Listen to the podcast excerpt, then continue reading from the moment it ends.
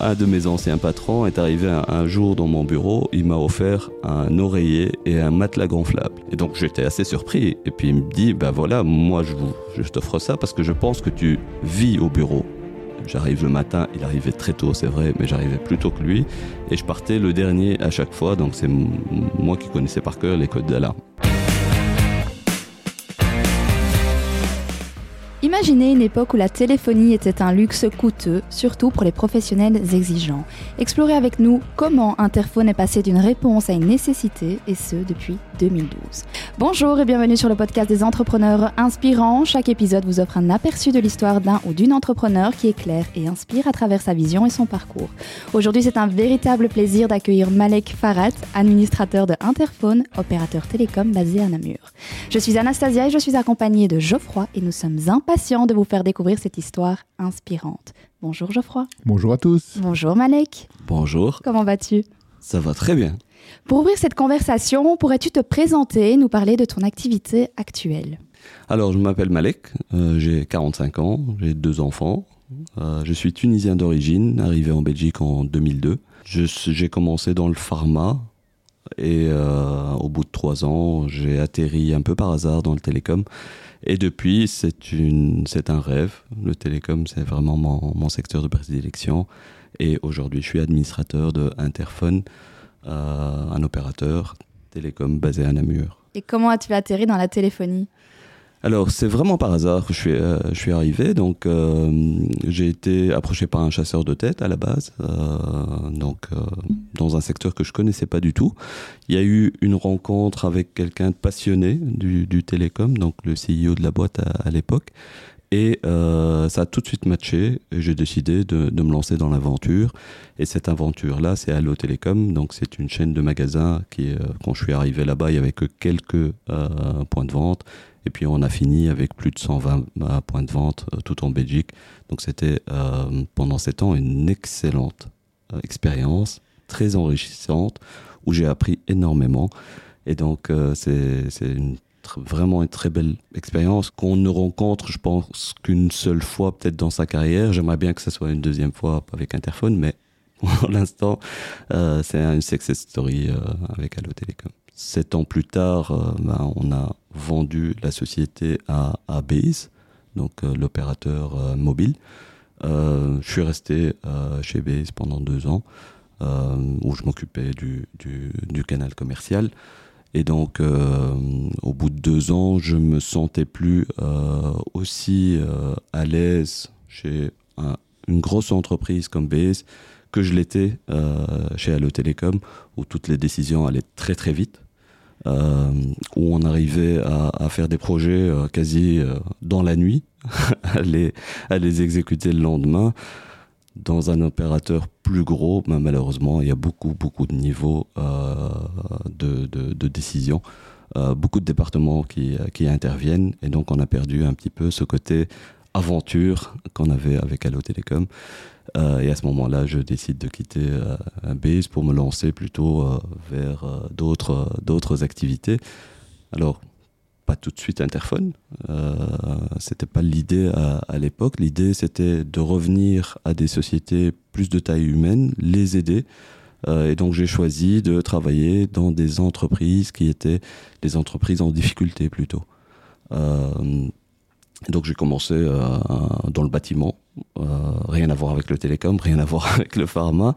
Euh, une très chouette expérience aussi. Euh, c'était un, projet assez, assez novateur parce que c'était une entreprise générale de construction qui devenait un fabricant de, de kits de maison. Donc ça, on, passait d'un côté plutôt bâtiment normal classique vers un producteur. Donc c'est vraiment toute la culture d'entreprise qui devait changer tout l'outil de production qui devait changer, euh, donc absolument tout devait changer dans cette boîte-là. Donc c'était aussi un, chouette projet. Puis je suis revenu au télécom. c'est mon amour premier, je vais dire ça comme ça. Euh, je suis revenu au télécom euh, à travers un distributeur, le plus vieux distributeur mobile belge à l'époque, qui avait plus de 25 ans, mais qui a un peu raté les dernières années l'évolution du marché où les petits magasins ont un peu disparu, remplacé par des grandes chaînes de distribution. Et donc là, l'idée, c'était effectivement de le remettre un petit peu sur les rails. on a fait ça pendant quatre ans avec le propriétaire de la société de l'époque. Et puis après, on a vendu cette, cette société-là à, un autre groupe. Et donc euh, voilà, et puis Interphone est arrivé, euh, et aujourd'hui je suis administrateur d'Interphone. Nouvelle aventure et, nouveaux défis surtout. Euh, on se rapproche un petit peu d'une toute petite structure qui est en train de grandir très vite. Et donc je me retrouve un peu l'aventure que j'avais eue dans ma jeunesse. Peux-tu décrire les étapes importantes de ton parcours entrepreneurial, justement depuis la, la création et la fondation d'Interphone? L'aventure Interphone a commencé en fait euh, pas par hasard, mais par une opportunité. Donc euh, Interphone, moi je terminais un contrat avec euh, la gestion du distributeur dont je parlais il y, a, il, y a, quelques temps. Et un ancien de mes, de mes partenaires m'a approché en disant Tiens, il y a un très chouette produit danois, d'où le nom Interphone avec un F. Euh, qui, euh, qui, qui, vient d'être commercialisé par, euh, par une société que je connais. Et ils veulent s'implémenter un peu partout en, Europe avec ce produit-là. Donc le produit en question, ça s'appelait la Magic SIM, donc ça permettait en fait à l'époque de convertir tous les appels internationaux vers de la voice over IP, donc de la voix sur Internet, euh, réduisant ainsi les, factures qui étaient très chères de euh, plus de 95%. Donc c'était vraiment un, truc assez révolutionnaire. Euh, le produit était top. la société avec laquelle on était partenaire était vraiment une super société. Hum, malheureusement, quelques mois après le lancement, enfin malheureusement pour nous, mais heureusement pour les clients, il y a une loi européenne qui est passée euh, réduisant euh, les coûts de roaming et d'appels internationaux vers l'Europe et dans la zone euro. Et donc, ça n'avait plus aucun sens de commercialiser ce genre de produit. Et donc, on a dû se réinventer, comme tout entrepreneur qui a mis de l'argent dans une boîte. Et on a euh, commencé à, à, se poser la question, qu'est-ce qu'il y a comme secteur d'activité, télécom, dans lequel on pourrait avoir une activité et à ce moment-là, j'ai eu, euh, en même temps, en parallèle, je dirais, une très mauvaise expérience avec un opérateur euh, classique qui m'a euh, coupé en fait ma ligne internet. Ça a commencé comme ça pour une facture impayée, mais qui datait du moment où mon appartement n'était pas encore construit. Donc c'était un peu un bug informatique.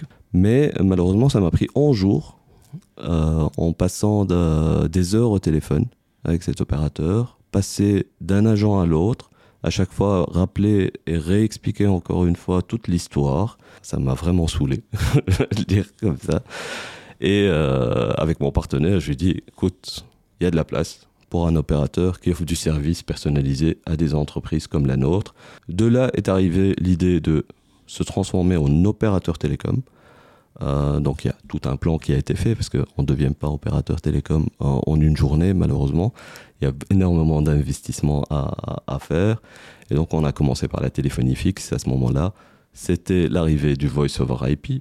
Et l'idée, euh, c'était de proposer quelque chose à, ces entreprises qui était basé sur la même technologie que Skype.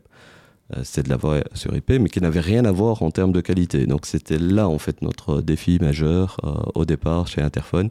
C'était comment arriver à convertir nos clients vers une technologie qui avait une mauvaise image dans leur, euh, dans leur esprit. Donc on arrivait avec une solution technologique qui était assez bonne pour l'époque, qui a beaucoup évolué aujourd'hui, mais à l'époque elle était déjà très très puissante. grâce à nos partenaires danois de l'époque, on a continué à travailler un petit peu avec eux. Aujourd'hui, euh, on est 100% belge, mais on garde aussi des, contacts avec eux euh, qui nous permettent un petit peu de, voir ce qui se passe aussi dans les pays nordiques. Euh, et on est arrivé avec la Magic IP, donc notre centrale téléphonique hébergée pour les entreprises. Tu nous disais que tu étais déjà indépendant à l'époque, donc tu avais déjà finalement cette âme entrepreneuriale. Je vais dire que même en tant qu'employé, au départ, j'agissais plutôt comme un indépendant que comme un employé. Donc j'avais vraiment cette âme de d'indépendant dès le départ. j'ai essayé d'aller beaucoup plus loin que ce que mon contrat d'employé prévoyait. Donc, un de mes anciens patrons est arrivé un, jour dans mon bureau, il m'a offert un oreiller et un matelas gonflable. Et donc j'étais assez surpris. Et puis il me dit, ben voilà, moi je, je t'offre ça parce que je pense que tu vis au bureau. J'arrive le matin, il arrivait très tôt, c'est vrai, mais j'arrivais plus tôt que lui.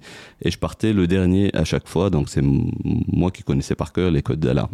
Donc, euh, donc j'ai toujours eu cette âme-là d'indépendant, effectivement. Ce qui ne m'a pas plu, c'était ça. C'était, on, travaillait dans un canevas d'employés euh, qui avaient des heures à prester. Euh, et ces heures-là, voilà, c'était, on n'allait pas plus loin. Et si on voulait aller plus loin, c'était vraiment une bataille quotidienne avec les autres départements, etc. Où euh, on te voyait un petit peu comme l'OVNI euh, qui venait avec des choses, alors que c'est à eux de le faire, mais qui venait avec des solutions pour eux aussi. Donc c'était pas un challenge finalement insurmontable pour toi te lancer dans cette aventure? Alors ce qui était un challenge, donc non à ta question, mais ce qui était un challenge, c'est la partie financière, je dirais. Euh, crainte derrière ça? Non, c'est pas une question de crainte, mais j'ai jamais géré ça. J'ai toujours travaillé avec l'argent des autres. Quand c'est ton propre argent et que euh, tu sais que tu n'as pas derrière euh, non plus des fonds infinis, bah, tu réfléchis effectivement un peu plus. maintenant, à un moment, je, quand j'ai lancé Interphone, j'ai décidé de ne plus réfléchir et de me dire, OK, si je veux réussir, il me faut pas un plan B. Il faut juste un plan A. Et le plan A, c'est Interphone. Alors j'ai vendu tout ce que j'avais. J'ai vendu ma maison, j'ai tout vendu. Et euh, j'ai commencé l'aventure Interphone vraiment à 100%. J'ai arrêté tous mes contrats de consultance.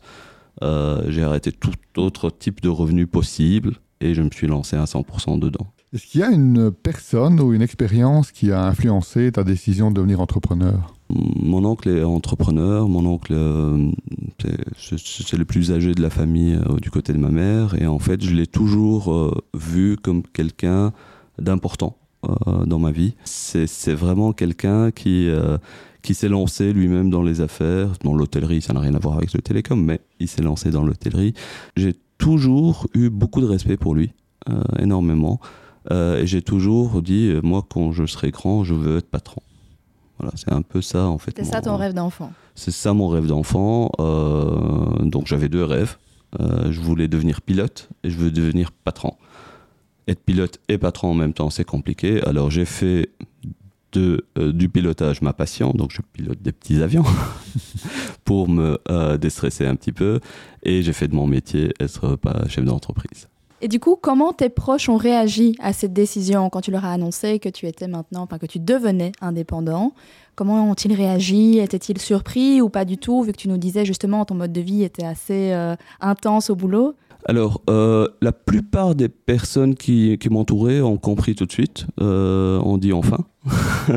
C'était plutôt ça, parce que j'avais, beaucoup d'amis euh, à l'époque qui me disaient, mais tu t'investis tellement dans ton travail qu'on a l'impression que c'était ta boîte. J'ai eu une personne qui était à l'époque importante dans ma vie, qui était mon épouse, qui n'a pas compris, elle, par contre. Surtout qu'effectivement, j'avais une, une, situation hyper confortable en tant qu'employé, euh, avec beaucoup d'avantages, avec un très beau salaire. Euh, donc, euh, j'avais, euh, j'ai pas quitté parce que j'étais pas bien là où j'étais. j'ai quitté parce que je ne me sentais plus, je sentais plus l'aventure en fait, ou des défis insurmontables que je voulais, je voulais avoir. et donc, c'est uniquement ça. Mais sinon, je dirais que 99% des gens qui me connaissent vraiment ont dit enfin, il s'est décidé. Comment as-tu surmonté ce sentiment euh, de ne pas être compris par une personne qui était très chère pour toi euh, au moment où tu t'es lancé euh, en tant qu'indépendant? Je pense que c'est plutôt une question de caractère. je n'ai pas. J'ai besoin, comme tout être humain, d'être soutenu, effectivement. Mais si je ne suis pas soutenu, je vais quand même continuer. Je... C'est pas ça qui m'a mis par terre. c'est dommage. ça aurait pu peut-être m'aider un peu plus, mais c'était pas là, donc tant pis, j'ai avancé. Et puis, comme je disais, majoritairement, les gens comprenaient mon choix. Euh, je pense que euh, la personne qui n'a pas compris, c'était juste aussi par crainte euh, d'un retour sur un niveau de vie qu'on a atteint.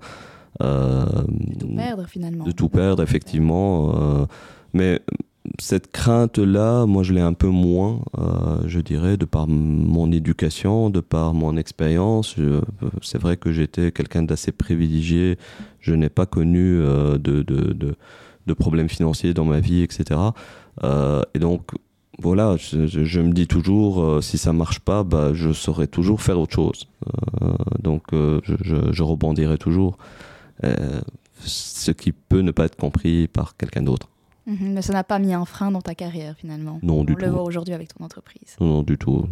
Si tu avais une baguette magique qui te permettait de retourner dans le passé, est-ce que tu changerais quelque chose dans ton parcours? Pas vraiment, euh, parce que je pense que j'ai eu l'expérience qu'il fallait pour lancer ma propre boîte au bon moment. Euh, j'ai fait euh, des expériences dans des sociétés plus grosses, dans des petites sociétés à croissance rapide.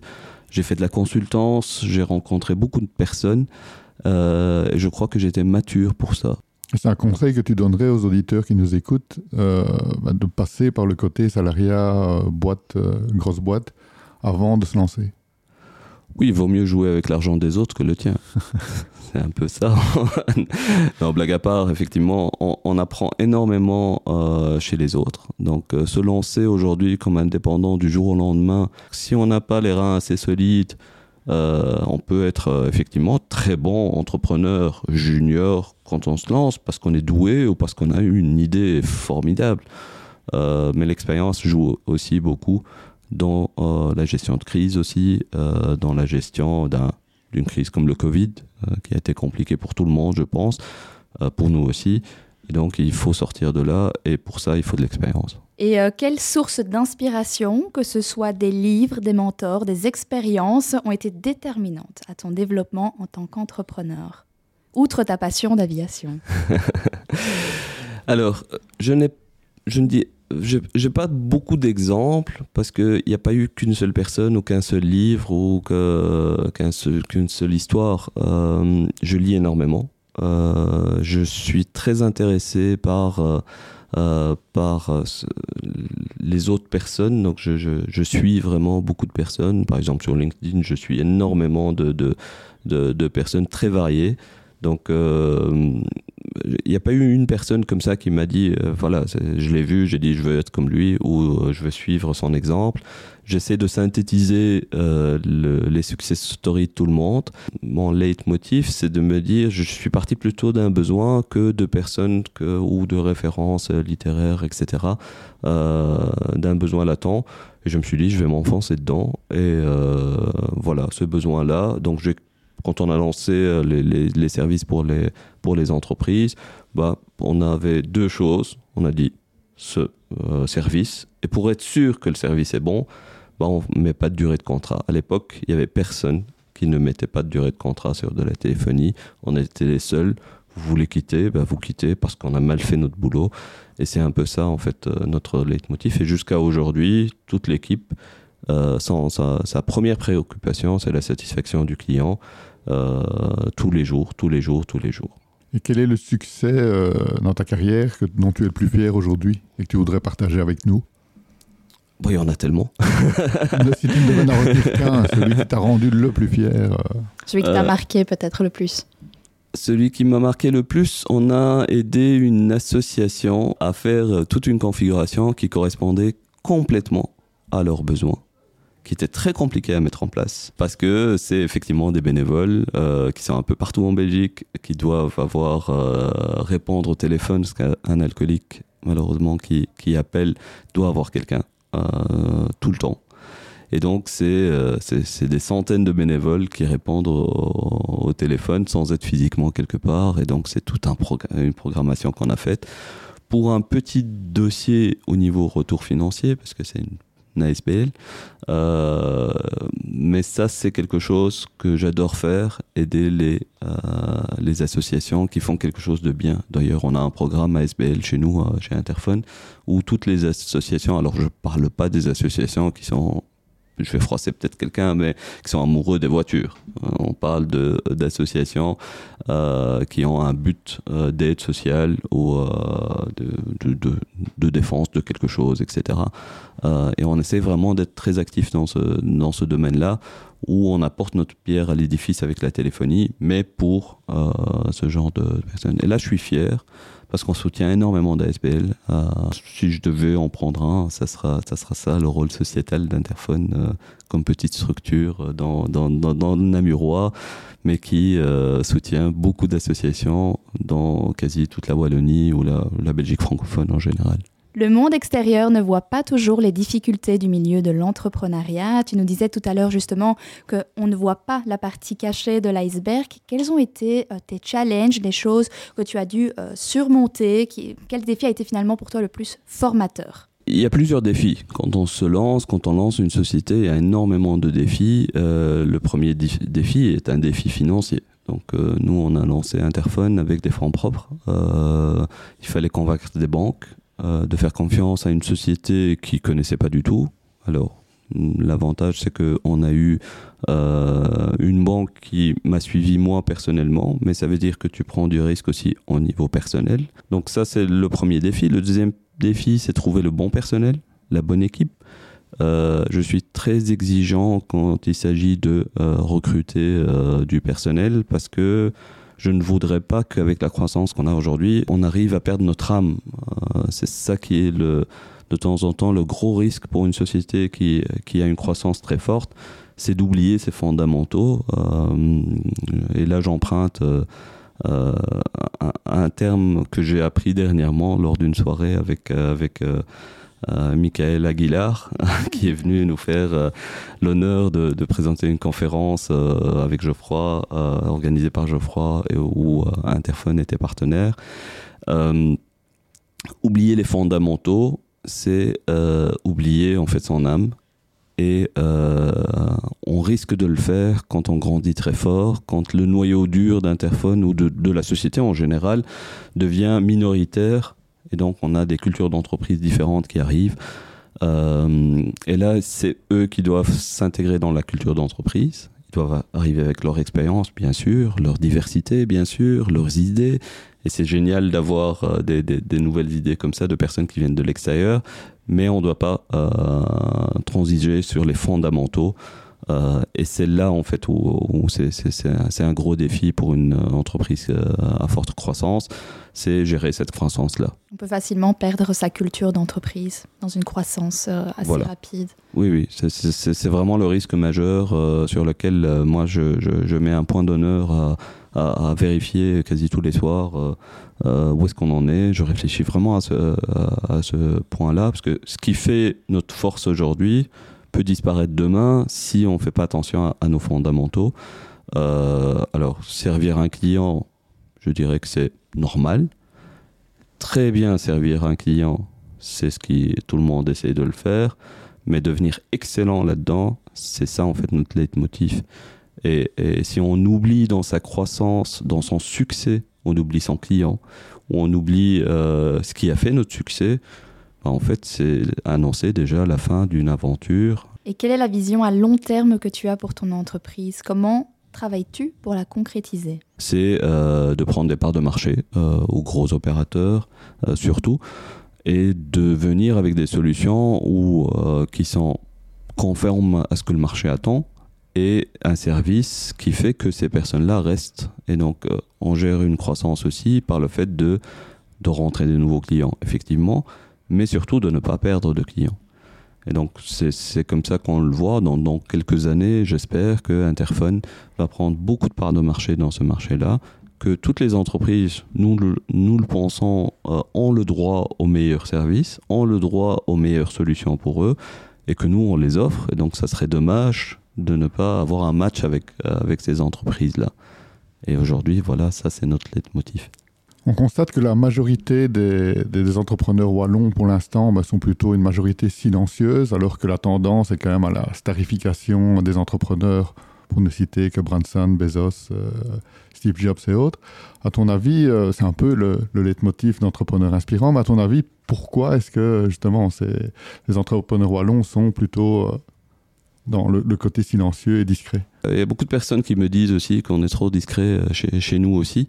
Un entrepreneur va, euh, va mettre sa tête dans le guidon euh, plutôt. il va penser à ses clients, il va penser à ses équipes. Il va un peu moins penser à, à lui-même, va un peu moins justement se mettre en avant. On va plus mettre en avant notre équipe, nos clientèles. Moi, personnellement, je préfère de temps en temps passer deux heures à régler un, projet avec un client, à réfléchir avec lui, etc., que de passer deux heures à faire, euh, faire ma star quelque part. Là, ça, c'est personnel.